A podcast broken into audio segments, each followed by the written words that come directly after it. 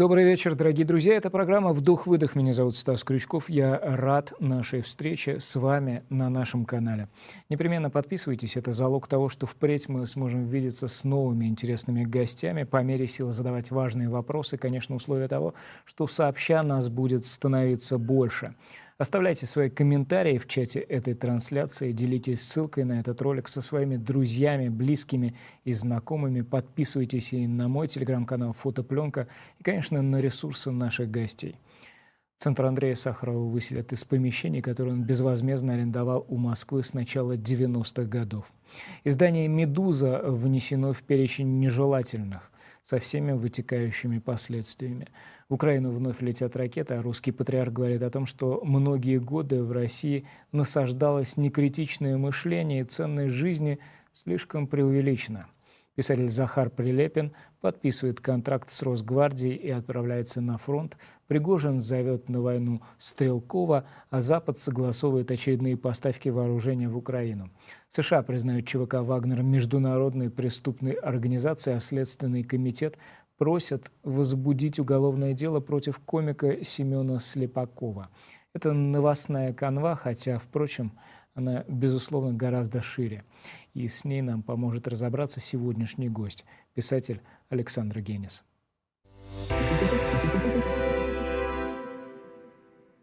Александр, здравствуйте. Я рад тому, что вы сегодня с нами.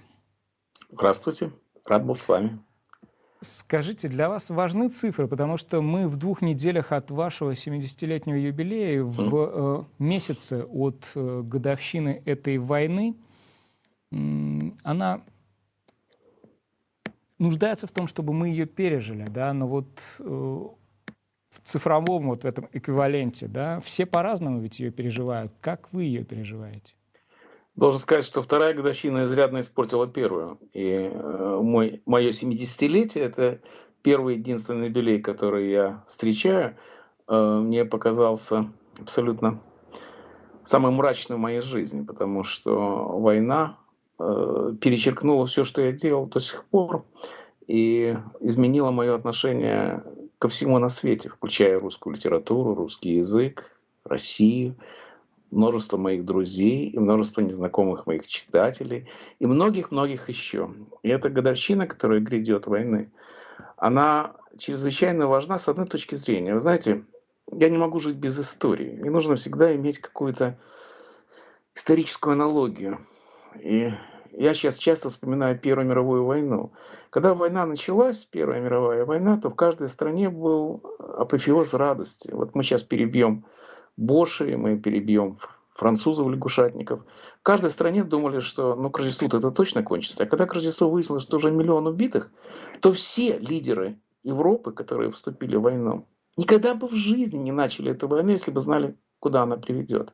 И я думаю, что сейчас, когда подходит годовщина войны с Украиной, ни один человек в мире не думает, что как хорошо, что мы начали эту войну. В первую очередь Путин. Я представляю себе, в каком кошмаре должен быть Путин, который думал ее закончить за три дня, а сейчас уже скоро будет год. И теперь уже, во всяком случае, мне не дожить до того, когда отношение к России изменится. И этот вот страшный, чудовищный удар, эта дикая, невероятная ошибка, она отравила жизнь всех. И хорошего из этого мало что осталось, хотя кое-что есть. Я должен сказать, что эта война изменила отношение Запада к самому себе. Я живу 45 лет в Америке. И за это время я привык к тому, что американские газеты, как и все свободные газеты в мире, живут катастрофами. Все говорят, вот там бюджетный дефицит, вот что-то не так с Клинтоном было, вот у него любовница. Какие-то дикие истории, которые сейчас кажутся смешными по сравнению с этой войной. И вот эта война, она расставила акценты так, чтобы появилась появился масштаб. Вот сейчас Запад пришел в себя, и он знает, что он воюет за демократию, за свободу, за независимость, за то, чтобы люди жили хорошо, а не плохо. И вдруг это все стало очевидным. Хотя давно это не было. Более того, Запад оказался единым. Это единство Запада, это первый раз за 45 лет я вижу, как вот это единство, солидарность, она стала ведущей силой нашего времени. Именно поэтому, конечно, Путину ничего не светит, потому что Запад наконец стал самим собой, как это было во Вторую мировую войну, скажем. Жизнь не вернется в прежнее русло, а может быть, этого прежнего русла э, не существует, да и для мира в целом, и э, для России, вот в том ее виде, в котором она существует теперь, в частности, э, я в вашей книжке «Кожа времени» обратил внимание, ну, может быть, на интерпретацию пословицы, связанную с э, английским дождем, да, если ты живешь в Англии, э, то ты должен понимать, что погода столь непредсказуема, что зонтик для тебя это нечто must, да, нечто необходимое. Может быть, в русской жизни э, нужно привыкнуть к тому, что всякий раз придется начинать сначала, всякий раз э, нужно э, исходить из того, что вот эта свобода, которая дается тебе, она кратковременна, да, а потом тебя ждет падение. И Запад просто на, наконец-таки это осознал в полной мере.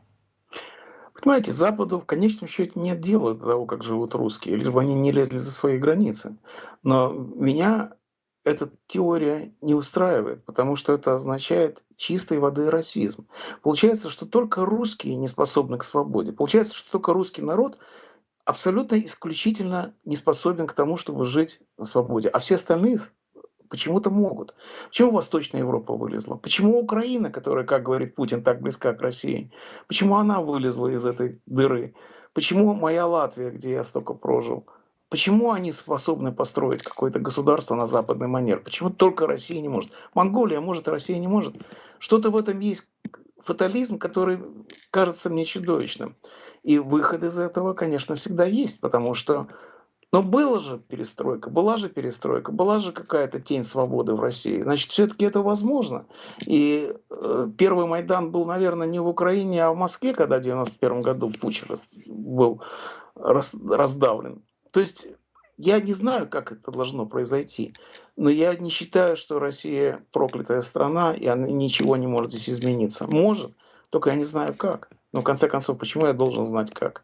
Я думаю, что никто этого не знает. Все это происходит, все это происходит благодаря историческим катаклизмам, о которых мы мало что знаем и уж точно не можем их предсказать.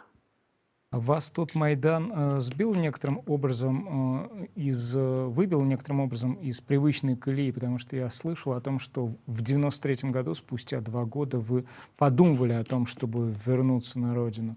И почему, собственно говоря, этого не произошло? В 91 году, когда э, был раздавлен путь, это был самый счастливый день моей жизни. Я однажды посчитал, сколько у меня было счастливых дней, и оказалось, что самый счастливый был именно этот, потому что в одну секунду в России вернулось все. Родина, свобода, честь. Все эти понятия, которые я ненавидел, потому что их вбивали у меня в школе, вдруг стали звучать иначе. Я помню, как мы с моим товарищем Борисом Парамоновым купили ящик шампанского и угощали коллег на радио «Свобода» из других редакций. С чешской, словацкой, польской, эстонской. Потому что это был русский национальный праздник. И это был действительно праздник. Это было одно из самых важных событий в русской истории, потому что не дали, не отстояли свободу. Те же самые люди, которые не знали, что это свобода, потому что никакого опыта в России этого не было. Это было совершенно, ну, не знаю, с новгородского вечи не было такого опыта. И вдруг он явился. И действительно, после 91 года я приезжал в Россию не раз. И я помню, как раз в 93-м, когда все было очень тяжело, все было ужасно, мои товарищи говорили, мы не миллионеры, чтобы есть яйца. И в то же время это была страна свободы, и она все начиналась. И тогда в первый раз за иммиграцию я подумал о том, что какое счастье жить здесь, а не там, и участвовать в этом процессе. Почему я этого не сделал? Я вам скажу, почему я это не сделал. Потому что две иммиграции на одну жизнь – это очень сложно. И есть Солженицын, например, на это решился, а я нет. И, конечно, я счастлив, что я это не сделал, потому что очень скоро это окно свободы закрылось, и э, люди, которые готовы были лезть под танки, оказались терпимы по отношению к КГБ, по отношению к человеку, который пришел из КГБ. Это как взять свободу и отдать его гестапо. Я до сих пор не могу понять, как это могло произойти. Но я зато мы видим, к чему это привело. Вы полагаете, что возвращение на родину для Солженицына было второй эмиграцией? Конечно, именно так оно и было, потому что он вернулся после многих лет в Америке. Он вернулся в Россию. И, конечно, он ничего не понял, потому что он вернулся в Россию в качестве барин вот приедет, барин вот рассудит. Он вернулся в Россию, как вы помните, из Владивостока, и вместе с солнцем он поднимался над Россией, и он решил быстро разобраться со всеми этими делами. И разобрался, взял орден у Путина, чего я никогда ему не прощу. Не только я, конечно, никто не простит.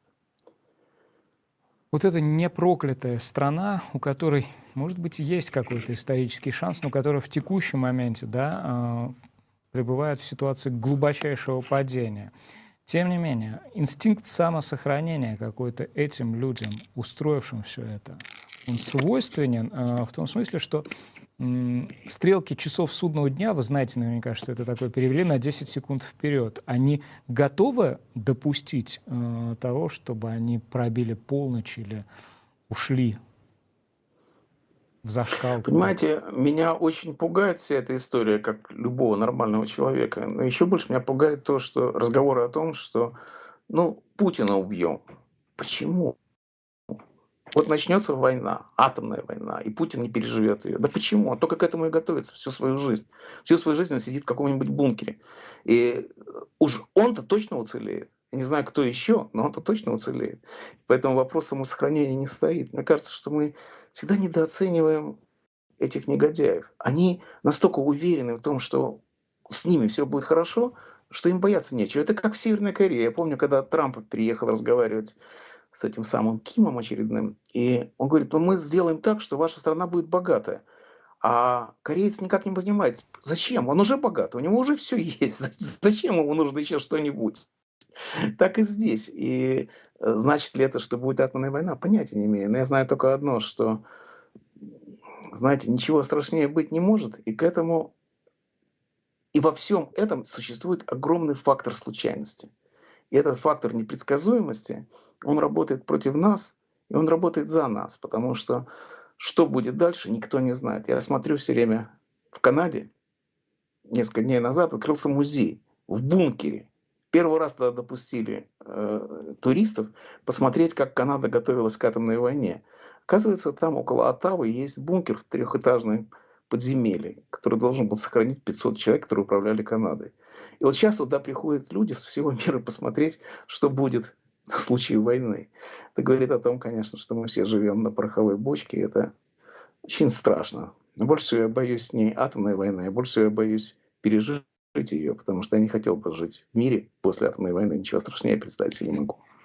Я немножко вернусь к самому первому вопросу. А у вас появилось за прошедшие 11 месяцев какое-то новое определение для серьезных вещей? Потому что я абсолютно четко стал понимать для себя – что нечто, казавшееся э, мне прежде серьезным, в какой-то момент стало каза...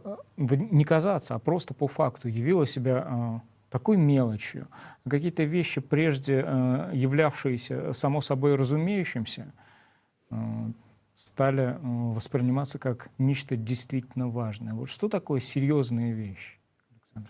Вы знаете, я знаю не, не что такое серьезное, что такое несерьезное. Вот представьте себе, мне 70 лет через месяц будет, даже меньше. И всю эту жизнь, во всяком случае, последние 65 лет, я прожил в любви с культурой.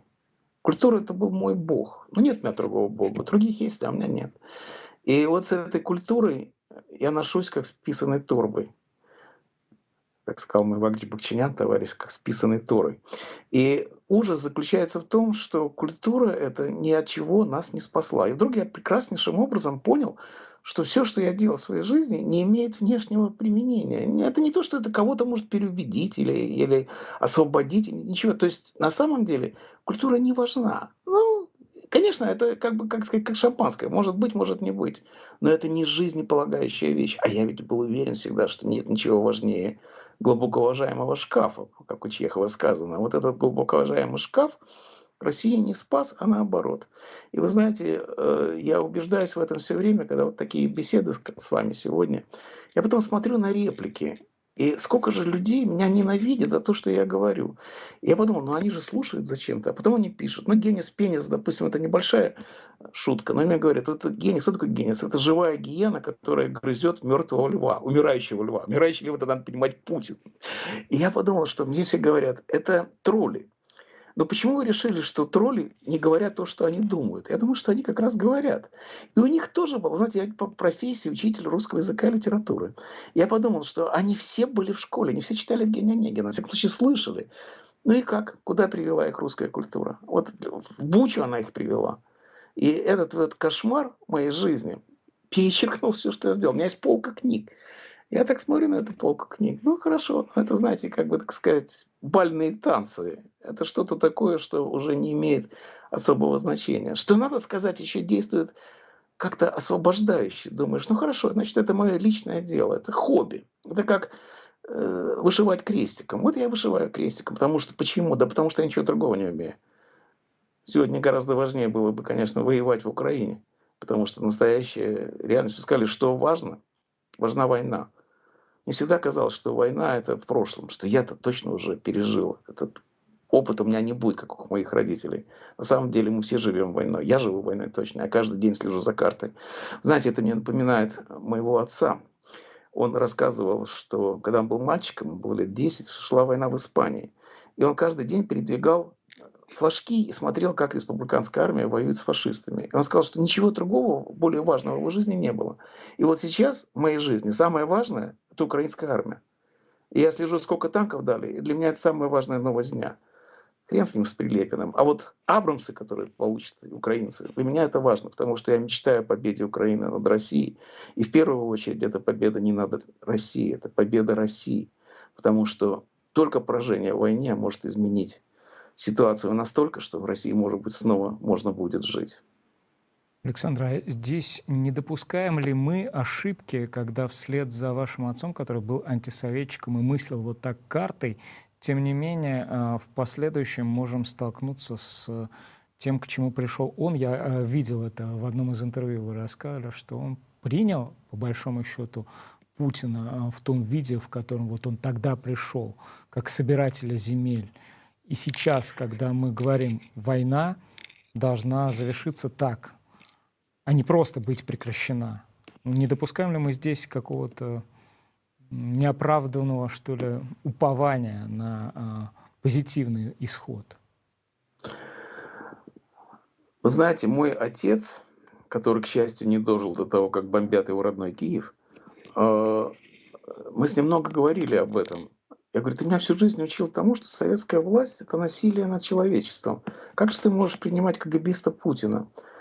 И отец не мог ничего ответить. Но я понимаю, что с ним произошло. Старость, хотя он был тогда моих, моих лет, наверное, старость э, привела к тому, что советская держава – чудовище. Оно большое чудовище. Оно стало меньше чудовищем, и он стал меньше вместе с ним. Это очень грустно, но это довольно понятно. Я не думаю, что война должна прекратиться. Сама по себе прекращение войны, все говорят, давайте выпьем за то, чтобы война кончилась. Нет, давайте выпьем за то, чтобы украинцы победили. Потому что никакого конца у этой войны нету. У этой войны может быть только один конец смены режима в России. И это может произойти только тогда, когда Украина победит. Что произойдет дальше? Знаете, я ведь спросил об этом у Сорокина.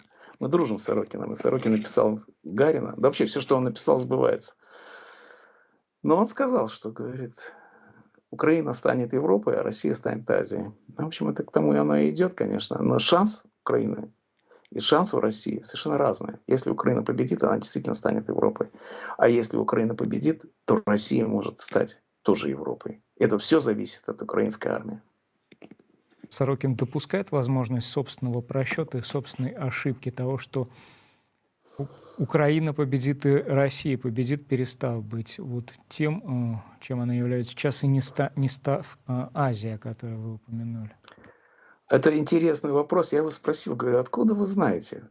Он говорит, я ничего не знаю. Говорит, это у меня такие подсознательные импульсы, с которыми я не могу бороться. Я говорю, что ваши импульсы говорят сегодня конкретно? Он говорит, они конкретно молчат, потому что во время войны прозаики молчат.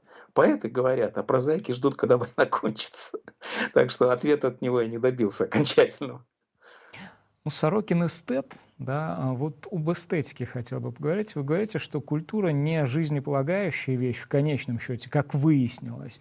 И о, о стилистике троллей можно говорить, но мне кажется, э, говорить о ней нужно в последнюю голову. А вот о стилистике действующей власти я бы хотел вам задать вопрос. Вы задумывались э, о природе э, нынешней языковой стилистики Путина, того же Медведева, который употребляет такие слова, которые я в принципе, в повседневной жизни встречаю крайне-крайне редко, и где-то там на окраинах областных центров слышал от э, студентов политеха, которые, ну, подвыпив пиво, там, общались со своими близкими. Не, не более того.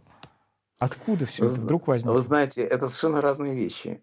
Медведев и Путин говорят якобы на одном языке, но совершенно по-разному. Я как раз Медведева очень хорошо понимаю, потому что Медведев считался интеллигентом. И он должен, как Чехов раба, он должен интеллигента себя выдавливать каждой каплей. И поэтому он ведет себя как запалошный. Вы знаете, это когда интеллигентные дети попадают в дворовую среду. Я это видел и в школе, и в пионерском лагере, и в пожарной охране. Я все в моей, я ездил, я объехал автостопом всю Россию. То есть я видал, как это выглядит в народе. Интеллигентный человек пытается говорить по-народному, и поэтому он гораздо больше ругается матом, у него гораздо грубее язык, чем это должно быть, потому что это неорганично для него. И Медведев при всем его безумии считался, я же помню, когда он был президентом, считал, что ну, вот с ним-то можно иметь дело. И вот американский президент так считал, не только я. А теперь он больше всего боится, что его заподозрят в том, что он все-таки остался интеллигентом, поэтому он ведет себя как придурок. А с Путиным другое дело. Путин говорит на языке своей молодости. Путин говорит на языке, который понятен народу. Именно поэтому, я думаю, самый популярный лозунг России– это «замочим сортире». Будем мочить в сортирах. Вот, вот это язык народа. И для него это органичный язык. И это очень плохо говорит о народе. И еще хуже говорит о Путине. Э, Когда Бродскому дали Нобелевскую премию, он сказал, что если мы хотим выжить как Homo sapiens, как вид, то не поэт должен говорить на языке народа, а народ должен говорить на языке поэта. Но тот язык поэта, которым говорит Путин, встречается только при вокзальных сортирах на стенках. И это, конечно, чудовищно, то, что именно это привлекает достаточное количество людей. Вот где популизм Путина, это его язык. Александр, а можем ли мы делать обобщение о народе как таковом? Э, Путин говорит на языке своего народа. Э, Я, я оттолкнусь от банальной э, новости дня сегодняшнего. Да, вот это вот внесение «Медузы», крупнейшего российского независимого СМИ, список нежелательных организаций с запретом фактическим любой активной ссылки на их расследование, на их новости и так дальше, и так дальше, и так дальше, на любое журналистское сотрудничество. Народ в условиях криминализации доступа к независимой информации. Э, Не, э, имеет ли он некоего алиби в связи с этим? Э, Он не слышит, он не знает, он не имеет своего голоса, а если он этот голос подает, то он оказывается там, где сейчас находится Алексей Навальный, Илья Яшин, Алексей Горинов и многие-многие другие. Вы знаете, это интересный вопрос. Когда я говорю народ, я говорю на чужом языке. Сам я никогда народом не пользуюсь, потому что я никогда народа не видел. Я видел людей, но народа я никогда не видел. Народ – это поэтическая формула, которая не работает. Смотрите, мы с вами говорим о народе, но мы же с вами не считаем себя народом. С кем бы вы ни говорили, он себя, человек себя народом не считает. Он всегда говорит от лица народа. И Путин говорит от лица народа. И что такое народ, никто не знает. Более того, народа нет единственного числа, как у ножниц. Это слово без единственного числа. И весь этот э, кошмар, который популизма, заключается в том, что сначала придумывается народ, а потом подверстывается под него все остальное. И э, при этом, э, если мы будем говорить не о народе, а о населении, то значительная часть населения российского прекрасно живет с Бучей, прекрасно живет с войной, прекрасно живет с Путиным. Может, ему все это не нравится, вот этому части населения, которое поддерживает эту войну, но только не говорите мне, что они не знают правды, потому что до правды один клик. Ведь Facebook не сразу закрыли. Я прекрасно помню, что еще когда началась война, я говорил, ну это же очень просто. Ну, смотрите на свободу, где я работаю. Но там же тоже что-то говорят. Ну, сравните. Ну, и кто-нибудь сравнил? То есть, наверное, кто-то сравнил, но я думаю, что сравнивали те, которые до этого были уверены, что война – это преступление. Люди не хотят знать то, что они могут знать. И у них для этого есть гораздо больше возможностей, чем было у нас, например. Понимаете, мы слушали западное радио, это был единственный источник информации. А как западное радио было слушать? Вот мой отец был великий специалист. Он вставал в 5 утра, он выезжал на природу. Он вообще был, качал радиофакультет. Он прекрасно знал, как настроить нашу спидолу, чтобы можно было слушать BBC. Но сейчас это гораздо проще. И даже сегодня, вот в этих страшных условиях, но есть YouTube, например. Вот наша беседа на YouTube. И я когда я смотрю на реакцию на YouTube, никто же не говорит, что мы говорим неправду. Все говорят, ну все знают, не они знают, все знают, что Буча– это дело рук украинцев. Что значит все знают? Это значит только одно, что нужно замазать таким образом всех, чтобы ты не был виноват. И поэтому вина за все, что происходящее, лежит на всех, кто поддерживает эту войну или не протестует против него. Хотя ни в коем образом нельзя, конечно, говорить, что идите на улицу. Как можно говорить отсюда, из Америки или у вас, из Вильнюса, говорить людям, что им делать и рисковать им жизнью? Да ни в коем случае это делать нельзя. Но не надо обманываться. Вот обманываться это, – это неправда. Это, это может каждый человек знать правду. И это очень важно, чтобы ты знал правду. Потому что мы, когда жили в Советском Союзе, мы тоже не выходили на демонстрации против Брежнева. Но, во всяком случае, мы знали, где правда. И благодаря тому, что мы знали, где эта правда, благодаря этому произошла перестройка, благодаря этому произошла какие-то влияния свободы. Ведь 30 лет мы читали, что хотели. Уже это не так мало, правда? И все это произошло, потому что мы... Это была информационная защита от государства. Где она сейчас, я не знаю. Вот эта ситуация, она в принципе сопоставима, если мы возьмем 77 э, год, год вашей иммиграции, 22 год, год иммиграции э, более полутора миллионов россиян. Ведь знать правду — это одно, да, а иметь возможность практически распорядиться этой правдой — это другое. Уехав из страны э, в 77 году, многие из э, представителей той волны иммиграции, в которой оказались вы, не имели шанса вернуться. Да? Те люди, которые покинули Россию э, в год этой войны, не знаю, э, движимы будучи э, этическим каким-то позывом, да, эстетическим э, неприятием происходящего, э, невозможностью смириться с этим, они, тем не менее, имеют возможность вернуться, но вернуться э, в страну, которая чисто стилистически, да, а, их а, готова принять вот этими ежовыми рукавицами а, своих объятий абсолютно такого, знаете, гопнического какого-то склада. То есть вот я о какой несопоставимости говорю?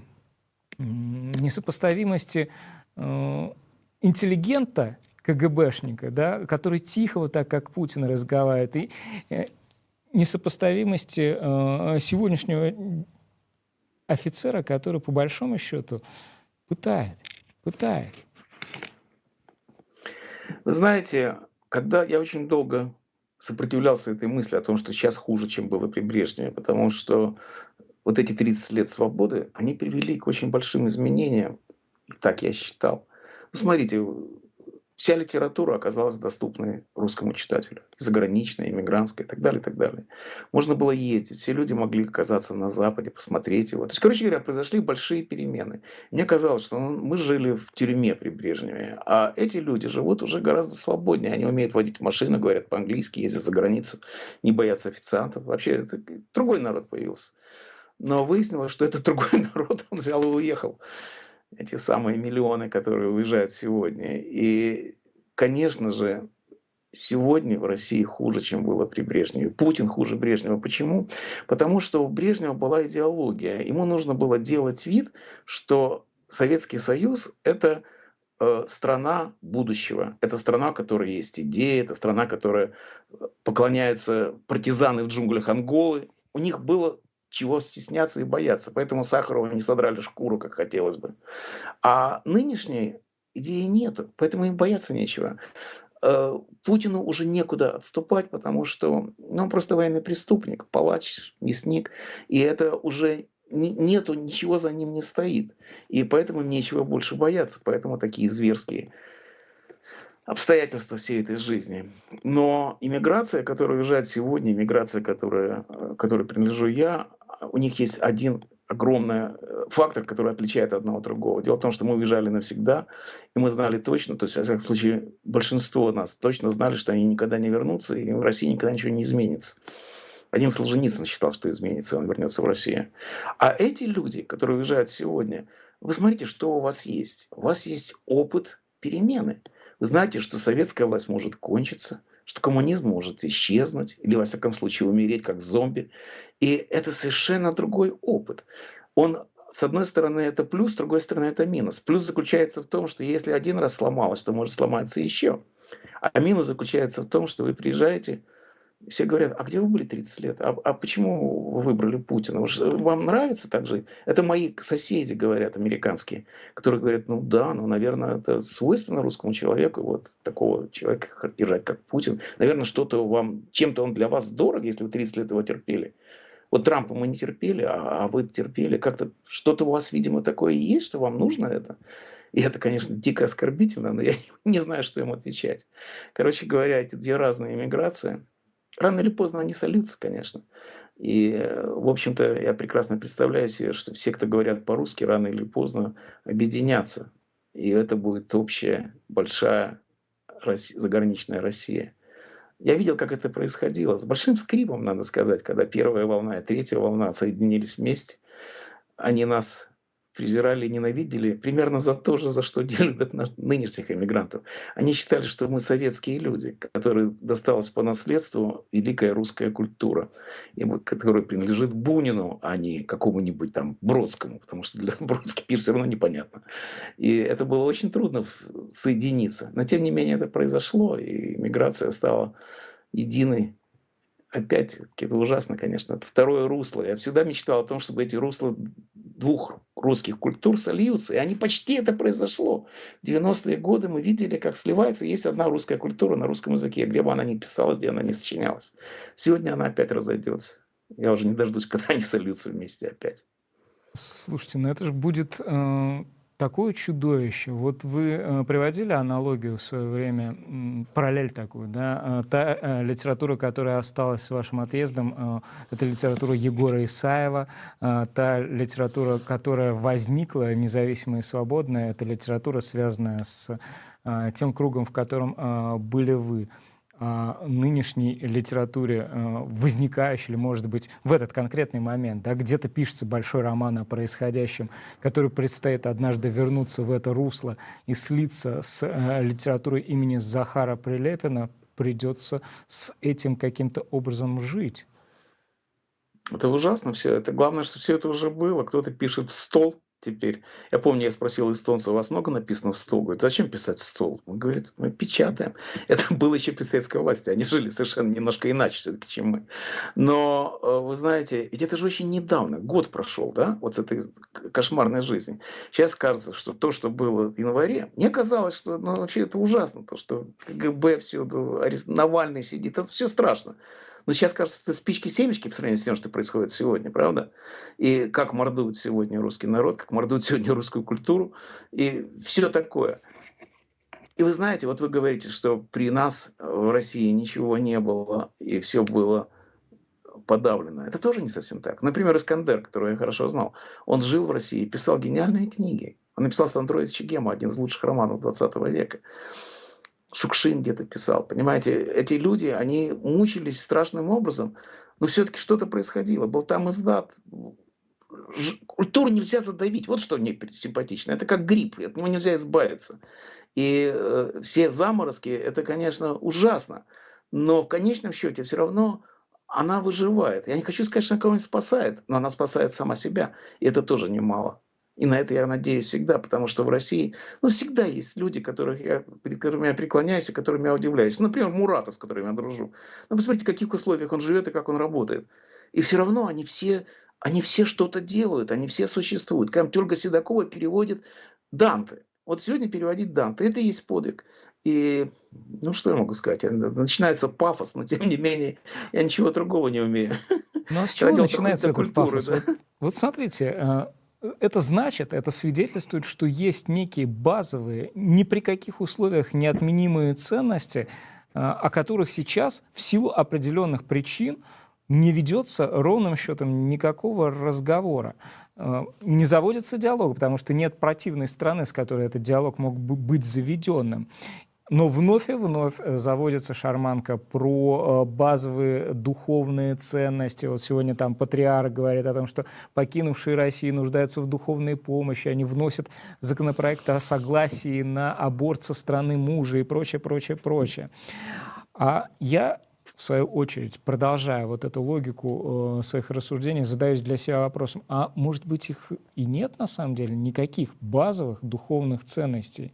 Это же не праздный вопрос, потому что ценно — это то, что может быть воплощено в ценности. И, соответственно, ценности — это то, что должно иметь э, некую стоимость, некую цену. Не в финансовом эквиваленте, а именно вот в таком мировоззренческом, ментальном. А было ли когда-либо э, в русскоязычной среде, в русской жизни, да и вообще в, в мировой культуре, да, то, что ценно, безусловно, всегда здесь, сейчас и будет таковым оставаться здесь, сейчас и завтра? Или это... Ну, посмотрите, какая прекрасная человеческая культура сама по себе. Да? Вот без всякого отношения к истории. Это параллельная история, все не обязательно совпадает. Ну, например, я всегда думаю так. Ну, а как же Бах? Ну, он же существовал, Бах. Но это же бесспорная вещь, Бах. Да? Знаете, как Бах, кому он посвятил все свои сочинения? Господу Богу. Вот он считал, что он ведет диалог с Богом, а вы говорите с Брежневым. И какой-то диалог мы могли вести с Егором Исаевым. который стал куроводом новой жизни. Вы знаете, это э, вечное ощущение того, что история чудовищна, и ей совершенно все равно, что правда, конечно, но Дело в том, что, как я говорю, культура неистребима. Почему она неистребима? Я думаю, что в этом это заложено где-то в нас. Вы посмотрите, какая жажда творчества охватывает весь человеческий мир. Два миллиарда человек сидят на Фейсбуке, чтобы творить бесплатно. Вот эта ценность, которая совершенно необходима человеку, чтобы знали, что он где-то есть, что у него есть, что он бобчинский. И почему, откуда берется эта жажда творчества? Она присуща нам как виду. И вот как, я не знаю, сороки делают гнездо или белки, вот так мы все равно рвемся куда-то, мы не можем остановиться. И в этом заключается, конечно, какая-то абсолютная ценность творчества. И это то, что конечно, оно ни от кого не спасает, опять-таки. Но, тем не менее, оно существует. Это великое дело. Для меня уж точно. Именно поэтому в культуру можно верить. И мне кажется, что, понимаете, диалог вести с другой стороны, вот, например, с Юной Морец, который хорошо знал. Юна Морец была прорабом перестройки. Она приезжала в Нью-Йорк, мы с ней здесь выпивали, с Довлатовым она дружила очень. Она нашу книжку с Вайлем издала первую. Помогала в случае издать. А какой диалог я могу вести с Юной Моррис? Она же монстр. Пожилой, но монстр. И так можно сказать про всех этих людей. Диалога никакого не получается, потому что с Прилепиным можно вести диалог. Я, кстати, вел. Я помню, как мы в Риге встречались с Прилепиным, и он, задирая меня, сказал, какой самый хороший писатель, господин диссидент? Я говорю, не знаю, Пушкин. Он говорит, вот так я и думал, Лимонов. Смешная была история. Но э, я не представляю себе, какие могут вести разговоры с той стороны. Как говорил Довлатов, мы жалуемся, что они нас не пускают в литературу. Мы бы их в трамвай не пустили. И в этом что-то есть. Мы действительно находимся по разные стороны не просто границы, а видовой границы. Мы, они не говорят для нас на членораздельном языке. То есть ценность в, проц... в процессе в некотором. А, вот, потому что фейсбучное э, творчество, да, как ни крути, это все равно творчество, которое обречено создать в итоге э, нечто, Э, как вы э, обрисовали это в самом начале, не спасающее. Просто нужно плыть на этой лодке, не, не более А того. вы видите, не спасающее. А что спасает, если так подумать? Я знаю, что спасает. Спасает законы, юриспруденция, демократия, парламент. Но это все известно. Но и остается еще неразъяснимый остаток. И в этот остаток влезает Бах и Моцарт. Или Тарковский. И как это, это происходит всегда? это величайшая тайна для меня. Вот представьте себе этот заасфальтированный мир позднего сталинизма. И вдруг там появляется Бродский. Но он же совершенно неправильно появился. Он не должен был там появиться. Но дело в том, что культура рычит где хочет, и она абсолютно, дух рычит где хочет. И он абсолютно безразличен к тому, что мы о нем думаем. И, и, и э, так всегда было. Когда Гофман писал свои сказки, это было страшное время для Германии, между прочим. И он шел дирижировать волшебной флейтой мимо вазов, где лежали трупы. Но волшебной флейтой он все равно дирижировал. И это поразительный факт неуничтожимость культуры. Я даже не знаю, как мы сюда попали, потому что я только что вам долго объяснял, что она никому не нужна, но потом выяснилось, что мне нужна, и такие, как я, не так уже мало. Александр, а вот эти операции по недопущению деасфальтизации э, культуры, э, которые производит э, российская власть, ну, в виде там спонтанно э, то там, то сям возникающих предложений, прям на скидку перечислю. Депутат Вяткин говорит, давайте-ка архипелаг ГУЛАГ изымем из э, школьной программы. Я думаю, ну вот Александр Генис, в, в вашей юности в школьной программе не было архипелага ГУЛАГа. Чего добьются? Или давайте-ка запретим воспроизведение э, песен э, Аллы Пугачевой э, или начнем э, с каждого этого воспроизведения в казну брать копеечку. Или БГ э, сотрем из, из памяти поколения, которое, может быть, э, чуть старше э, поколения, которое, которому принадлежу я эти операции, они вообще э, имеют хоть какой-то шанс на успех э, в длин, длиннес, длинносрочной перспективе? Ну, смотрите, ведь это все уже было, да, когда я жил при Брежневе. Даже смешно было. Гладилин уехал. И запоминание Гладилина немедленно выгоняли с работы. Вы понимаете, они же монстры, и дураки, и двоечники. Вся власть это принадлежит двоечникам. Им кажется, что можно что-то запретить. Но вот смотрите, сумели они запретить Бродского? Сумели они запретить Акуджаву? Они вообще ничего не могут запретить, потому что все не так просто. Хотите сказать, что Солженицына запретили? Но я думаю, что Солженицын оказал большее влияние, когда он был запрещен, чем когда он стал разрешенным. Потому что поставить Солженицына в школьный учебник, это значит переравнять его к Фадееву и э, Полевому. И это не самое лучшее место для такого писателя, как Солженицын. Сам издат, по-моему, надежнее. То есть я не верю в то, что можно все запретить. Но ведь они предпринимают попытки не просто запретить, а присвоить. Когда 9 мая э, звучит э, текст э, Акуджавы на главной площади страны, э, в этой песне из Белорусского вокзала, да, или когда э, Солженицын становится не, знанием, не знаменем борьбы со сталинизмом, прямо противоположным, э, некой сермягой э, русской имперскости, э, то это ли не то, что мы можем назвать присвоением? это именно то, это именно то, что в Америке называется присвоением, когда мы, мы говорим от лица, например, афроамериканцев.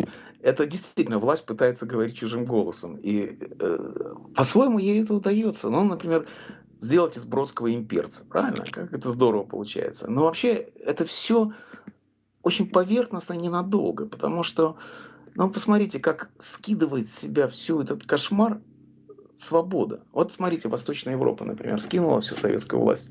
И когда вы сейчас ездите по Восточной Европе, вы не видите, где проходит граница между коммунизмом и капитализмом, где происходит граница между Западом и Востоком. Восточная Европа стала Центральной Европой. И каким-то образом сбросила с себя весь этот морок железобетонный социализма. И э, так происходит со всем. Ну, скажите, вот вы Егора Исаева, небось, не читали, а я читал. И кто сейчас читает Брежнева «Малую землю»? А ведь надо было сдавать экзамен поэтому. Все эти попытки каким-то образом пере, под себя подмять культуру, они все кончаются глупостями, потому что ну, ну, не получается вписать Бродского в Егора Исаева, ну не получается их вместе запрячь. И Акуджаву не получится, несмотря ни на что. И скоро, когда мы, конечно, это, Куджава это моя боль, я очень люблю Куджава. И когда я думаю, что до свидания мальчики, я думаю, эти мальчики в Буче насиловали детей, это тоже мальчики. Это ужасно вообще на самом деле, потому что переосмысление, все эти трагедии украинской войны заставляют нас переосмыслить весь русский багаж, связанный с войной как таковой. Теперь, когда говорят слово «войны», когда вы говорите «до войны», это не означает 1939 год, это означает январь 2022 то есть уже никто никогда не будет говорить, вот это было военное время, военное время это сегодня. И это заставляет нас пересмотреть все это наследие. Александр, а вот обыватель в Нью-Джерси, он э, в каком понимании относительно происходящего сейчас находится? Для него, в принципе, интересно нечто э, случившееся и разворачивающееся на другом конце океана, где-то на пограничье, которого он никогда не видел, в котором он никогда не окажется. Потому что в какой-то момент э, говорили, ну вот Россия интересна, да, э, Россия постсоветская, которая обрела шанс, а нынешняя Россия, которая вот устроила все то, что она устроила. Знаете, России было несколько в Америке. Одна Россия была во времен Холодной войны, которую я застал. И эта Россия была Россия подневольная, которую захватили заложники эти негодяи из Политбюро, их, их всех казнят, и тогда Россия будет такая же, как Америка. И это произошло, когда был Ельцин. Я прекрасно помню, как Ельцина приветствовали как русского Вашингтона. Это был такой абсолютный восторг, энтузиазм. А потом пришла Россия путинская, которая просто никого не интересовала. Ну да, ну это обычная авторитарная Россия, но она, по крайней мере, не пугала американцев. Сегодня мы имеем дело с другой Россией. Вы говорите обыватели в Нью-Джерси или в Нью-Йорке. Я живу на границе этих штатов. И вот сколько я езжу на машине, столько я вижу украинские флажки на машинах. И каждый раз, когда я вижу, я нажимаю на клаксон, и мне нажимают на клаксон. Мы обменялись взглядами. И э, на домах все время висят украинские флаги. И вообще, украинский флаг самый популярный. В Латвии уж точно, но и в Америке он стал самым популярным украинским флагом, и иногда столько же, сколько американских. Кто эти люди, которые это делают? Это совсем не обязательно люди, которые знают Э, которые имеют украинских родственников или знают, что такое борщ. Но борщ, положим, знают все, но уже вареники вряд ли. И э, какое отношение к, к России сегодня? Отношение примерно такое же, как к фашизму в 1940 году, когда Америка, Америка не вступала в войну, но она всячески поддерживала Англию, правда? И вот это вот Блиц мне напоминает нынешнюю ситуацию. Нет номера Нью-Йорк Таймс, где бы не было на первой полосе украинских новостей. Это продолжается уже 10 месяцев, уже 11 месяц. И э, президент об этом все время говорит. Я понимаю, что для нормального человека важны новости. Как мне один сказал, говорит, мне волнует только одно, повесит светофор на моем перекрестке или нет. И все-таки ощущение войны, которое идет сегодня, оно близко к тому, что было раньше.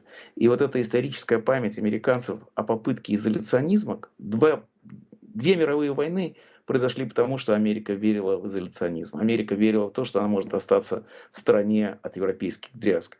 И сегодня, мне кажется, вот никто не верит. Посмотрите, какая поддержка американской политики по отношению к Украине. Общественное мнение требует этого. Это очень необычно, потому что американцы обычно не любят внешнюю политику вообще, и она мало интересует. Их интересует безработица, инфляция, их интересует то, что, чем они живут сегодня.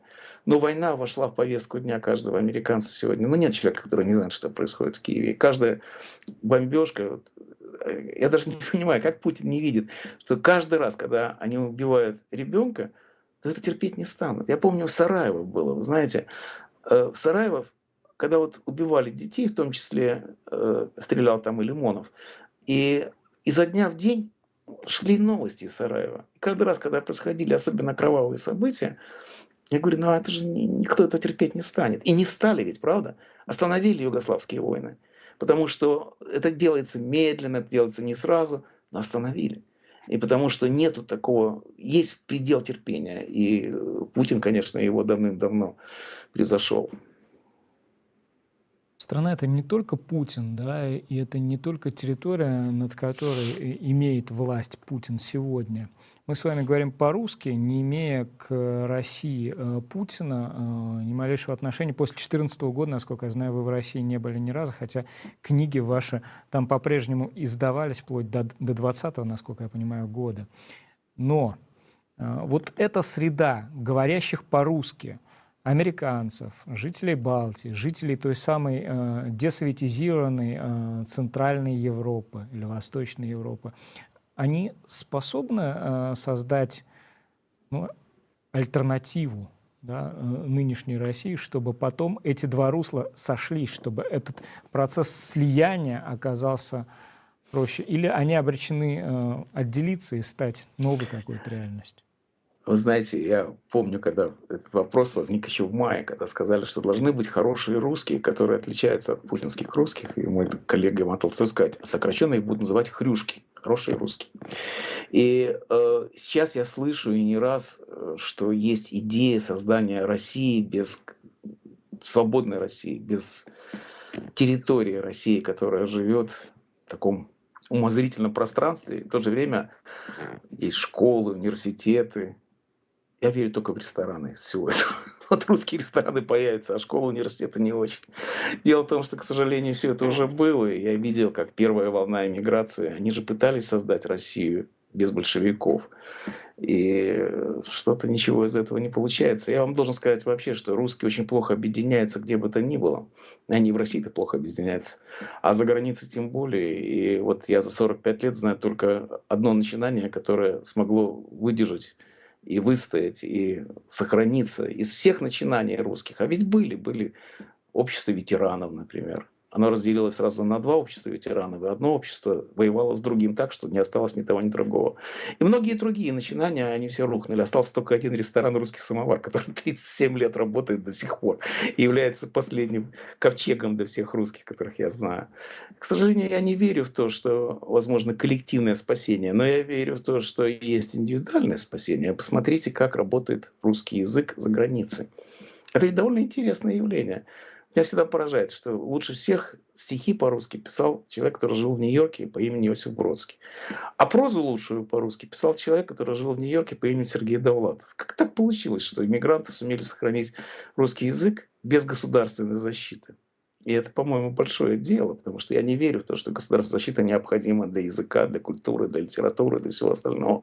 То есть каждый спасается в одиночку. И в этом отношении э, все будет все было и все будет. И как это не ужасно, но вот те русла, которые вы говорите, ведь наша миграция, которая написала 100 книг, они влились все в эту русскую культуру. В 91 году стали печатать всех иммигрантов на свете, и за один год вдруг оказалось, что все они нужны. И вдруг оказалось, что мы все-таки не зря здесь жили в эмиграции. Вот будет то же самое и сегодня влиться, чтобы не спасти. Это э, важная штука, да, просто чтобы быть как факт существования. Вы понимаете, если вы написали книжку, вы хотите, чтобы ее напечатали, потому что жить с ненапечатанной книгой не гигиенично. Это как ногти, которые слишком длинно отросли. И я видел, когда Влатов, например, который бедняга до 40 лет не видал свои книжки, как он страдал от того, что он просто не видел типографского продукта. Сегодня этот типографский продукт вообще выглядит электронным, да, и это гораздо проще. И я как раз вот во что я верю, это то, что будет э, и литература, и журналистика, и все остальное, то, что мы с вами делаем делаем сейчас. Вы посмотрите, например, на все эти стримы, как они теперь называются. Это же огромная конкуренция телевидению. Казалось, что ничего более могущественного, чем телевидение, не существует. Оказалось, да нет, миллионы просмотров существуют. Вот Катя Гордеева, у нее 5 миллионов просмотров. Но это же вообще уже как государственное телевидение. И оказалось, что вот этот маленький телефончик может составить конкуренцию Останкина вместе с ее церковью. Я помню, я был в Останкино, меня больше всего поразило, что там есть церковь покровителя телеви- телевидения. Я забыл, как его зовут. Но я знаю, что он был скоморохом. Или скоморохом, он был шутом, по-моему, Византии. Но тем не менее, Панкратий, по-моему, святой Панкратий, кажется, там есть такая домовая церковь. Вот казалось, что можно и без домовой церкви обойтись. Мне очень нравится то, что мы на какую-то позитивную ноту в конечном счете в своих размышлениях вышли, и в том, что вы а, некую талику оптимизма э, все-таки несете. Я под занавес попрошу ряд э, новостных, сугубо новостных сюжетов прокомментировать. Или свой, свою позицию, свое мнение по поводу всего э, с этим связанного высказать. Во-первых, это э, ну, фактически ликвидация правозащиты в России. Вот в день, когда мы записываем это интервью, э, фонд Сахарова выносит в перечень нежелательных. Э, центр Сахарова э, в Москве выселяют из его помещений, а суд выносит решение о ликвидации московской хельсинской группы. Это значит, что на отдельно взятой территории на некоторое время разговор о правах в принципе становится неуместным. Или я чего-то недопонимаю? Знаете, я разговаривал с Литвиновым, человеком, который вышел на Красную площадь, и я его спрашиваю, это только что произошло, недавно, я с ним, мы с ним дружим много лет, но недавно я с ним разговаривал для Радио Свобода об этом. И я его спросил, ну а как вы тогда, в 68 году, это же так же страшно было, ужасно, как и сейчас, правда? Только их было вообще 5 человек, 6 человек. Это до сих пор сложный вопрос, сколько их было. И я говорю, как вы себя чувствовали в этот момент? Он говорит, это самый счастливый день моей жизни был. Говорю, ну вы же знали, что вы сядете. Конечно, я знал. Говорит, это было такое счастье было, которое я больше боялся, что этого не будет. И я подумал о том, что вообще человеческая воля неистребима. Конечно, при Гитлере, например, ну какое могло быть правозащитное движение? Никакого, да? Но существовало внутреннее, внутренний протест, потому что иначе не было бы Германии сегодняшней. Существовал Генрих Бёль, который воевал на стороне Германии. Тем не менее, он сохранил совесть, сумел об этом написать, и он стал главным писателем Германии, когда все это кончилось. Не Томас Ман, который пережил в Америке, а Генри Бёрд. Это очень любопытная история. То есть, короче говоря, да, можно жить без правозащитного движения, потому что не они нас спасут Россию, а если Россия доступна спасению, то это украинские солдаты. Единственные, кто могут привести к тому, что правозащитное движение вернется обратно. Как это дико не звучит. А мировые институты, ну, вот в частности, Организация Объединенных Наций, ЮНЕСКО, вы как человек, отец которого родом из Киева, бабушка которого э, родом из Луганска, э, вы же видите эти, эти новости, да, о летящих ракетах, о разрушающихся э, зданиях, о гибнущих людях. И вот я читаю, да, ЮНЕСКО включает центр Одессы э, в перечень э, а, объектов всемирного культурного наследия. Я думаю, ну круто. А потом я думаю, ну а что круто? Вот они же показали свою э, недееспособность сейчас, все эти институты. Это просто слова, за которыми никакой защиты в конечном счете не оказалось. И все-таки эти институты имеют свой смысл. И то, что ЮНЕСКО, Одесса попала в список ЮНЕСКО, что меня чрезвычайно обрадовало, потому что Одесса – это колыбель и русской литературы. Одесса – это юго-западная школа, которая изменила весь стиль русского языка и русской литературы. И это все равно важно. Это важно, во-первых, потому что тем страшнее преступления Путина, когда они бомбят объекты ЮНЕСКО. И э, есть общественное мнение, которое давит на это. Что такое общественное мнение? Это налогоплательщик, это я. Я плачу налоги на то, чтобы танки Абрамса были посланы в Украину. Почему я это делаю? Потому что русские бомбят объекты ЮНЕСКО, правильно? Вот мы, если такую цепочку мы проведем, то выяснится, что общественное мнение на каждое преступление Путина отвечает давлением на свое правительство. И вот уже немцы дают танки «Леопарды», которые помогут освободить Украину и помогут сместить Путина. Смотрите, как получается. Значит, все-таки имеет смысл все эти самые события, да? Потому что демократии общественное мнение играет гигантскую роль. И если нет поддержки, то ничего нельзя сделать. Посмотрите на Вьетнамскую войну. Вьетнамская война проиграна была не на поле боя, а в американских кампусах, потому что не было общественной поддержки. А Украину поддерживает. Почему ее поддерживает? Потому что Россия бомбит объекты ЮНЕСКО.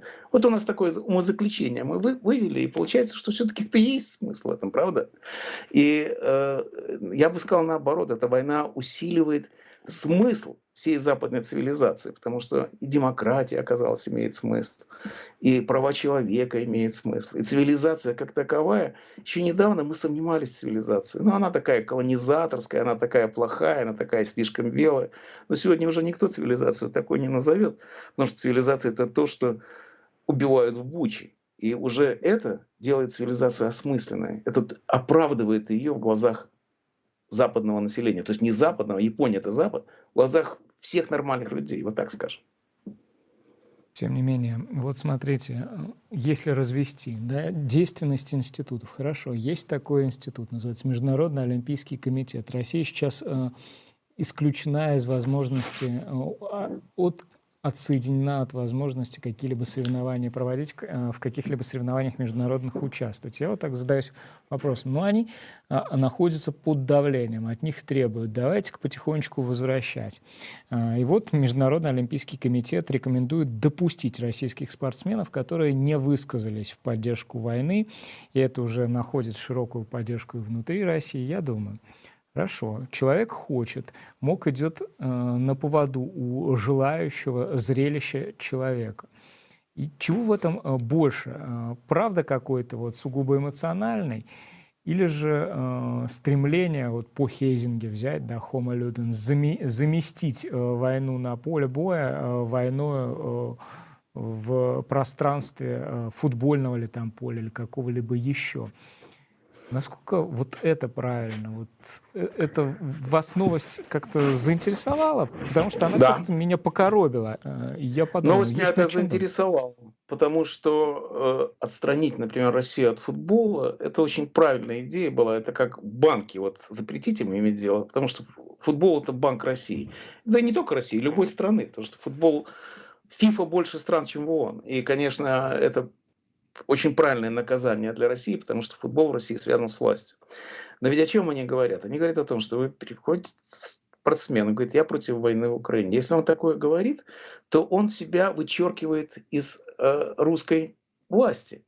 И уже его уже не пустят куда-то там на сборы, я же знаю, как это все делается.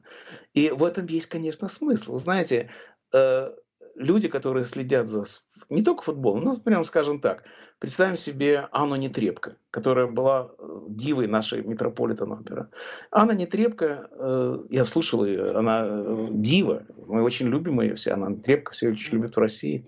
Но она снималась в Донецке, она патриот, она любит родину, и вдруг выяснилось, что если она любит Родину, тогда она не сможет петь Метрополитен. И она не трепко сказала, что она вообще не очень любит Родину, потому что она гражданка Австрии. Она любит на самом деле Родину свою Австрию. И она сказала, что она против войны. Потихонечку вернули ее обратно. Но условием этого возвращения было то, что она отреклась от дьявола. Да?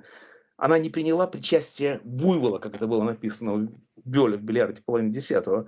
Вот если она не приняла, Пилепин принял причастие Бунина, а Гребенщиков не принял Борис – мой товарищ, который я горжусь тем, что он устраивает. Смотрите, он сейчас выступает по всему миру, и они пытаются вычеркнуть его, но вместо этого они распространили еще больше его творчество, потому что он выступает буквально в Канаде, в Америке, в Италии, где угодно. И э, ничего у них не получится не вычеркнуть Гребенщикова из истории России.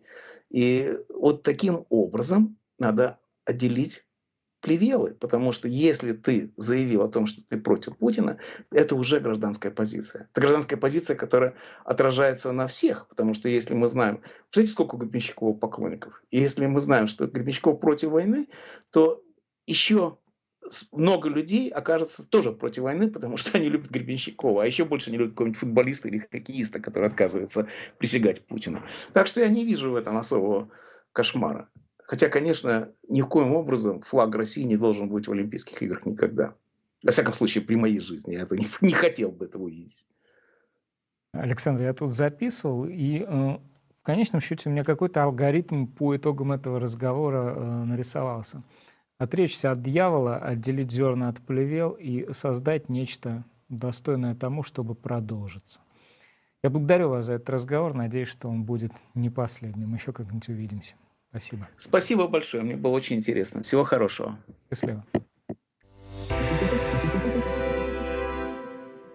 Дорогие друзья, гостем вдоха-выдоха сегодня стал писатель Александр Генис. Ровно сейчас, если вы этого еще по каким-то причинам не сделали, срочно подпишитесь на наш канал, поставьте лайк этой трансляции, подпишитесь и на мой телеграм-канал для общения через Директ и делитесь своими соображениями по поводу услышанного. Я, Стас Крючков, прощаюсь с вами. Берегите себя и удачи. Пока. thank you